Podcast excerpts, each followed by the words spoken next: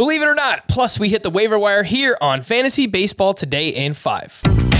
Welcome into FBT in 5, a podcast that gets you caught up fast on the fantasy news and advice that you need to know. Follow and stream us on Spotify and anywhere else podcasts are found. Today is Monday, April 5th. I am Frank Stampfl, joined by Scott White. And let's start off with, believe it or not, Scott, Julian Merryweather is the Blue Jays closer.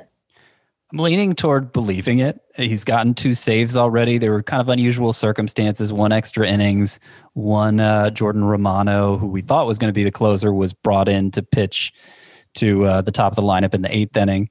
So you know maybe just using him in the high leverage situation. But Merryweather gotten the two saved and looked overpowering doing it. So I'd rather roster both and kind of hedge my bet that way because uh, I think it's like 60 40. It's Merryweather going forward. But if you were forcing me to pick one, I would I would pick Merryweather's. Really, really exciting how he's looked. Yeah, he's throwing 99, 100 miles per hour, striking everybody out. Julian Merryweather rostered in just 21% of CBS leagues. Go out and add him if you are in need of saves. Believe it or not, Scott, Yermin Mercedes is a must add player in fantasy baseball. So he has a few things working against him that make me say no, not must add. He's on most sites, including CBS, he's utility only, DH only and that's going to be a tough fit, particularly for a guy with playing time concerns. But you know, he started three straight games over the weekend, had five hits in one, had three hits in another. Uh, they have four lefties coming up this week, and he's a right-handed hitter, so I think he's going to keep getting chances for now. And you look at his minor league track record.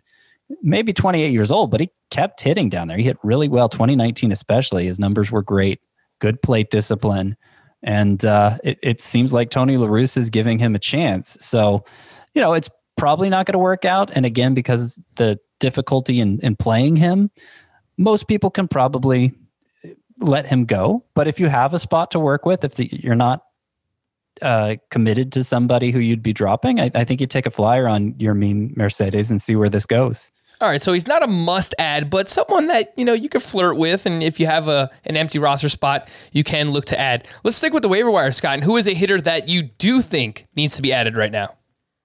All right, I'm going to cram two in here. Well, you know what? I already did Mercedes. So I'm just going to go with the high end guy. He's 70% rostered on CBS sports leagues. But if you're in a shallower league, Gavin Lux right now is absolutely must have because he started every game, which is something not even Corey Seager did. In fact, uh, Gavin Lux got the start at shortstop over, over Corey Seager on Sunday, or just giving Seager a day off. But the willingness to use Lux at shortstop, the position he played in the minors, I think bodes well for him. He started against a lefty, even though he's a left handed batter. It seems like Dave Roberts is more committed to using Gavin Lux than ever, and Lux is performing, uh, which helps.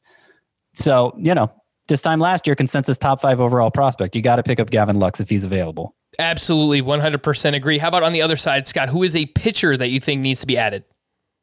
So it's mostly it's mostly closers. There really wasn't a highly available guy who was like, oh, I got to run out and grab him.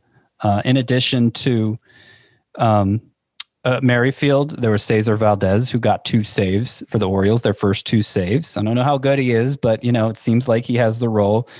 Uh, Wade Davis got a save, the, the Royals' first save when Greg Holland got in trouble. Chris Devenski got the Diamondbacks' first save, and it seemed like the plan was to get him in the ninth inning. So those those are two guys I'd be looking at also.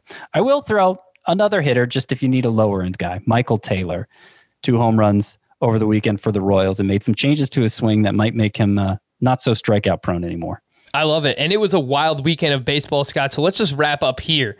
Who is a winner and loser that you noticed from this past weekend? So, a winner and a loser. I'm going to go, um, I'm going to look at pitchers. And a winner I noticed was Zach Eflin, who had a dominant start against the Braves, very efficient through seven innings, and that's a great lineup, of course. But really, it was it was his introduction of a curveball. He used it about as much as his slider, which we hadn't seen before, and and the two seemed to.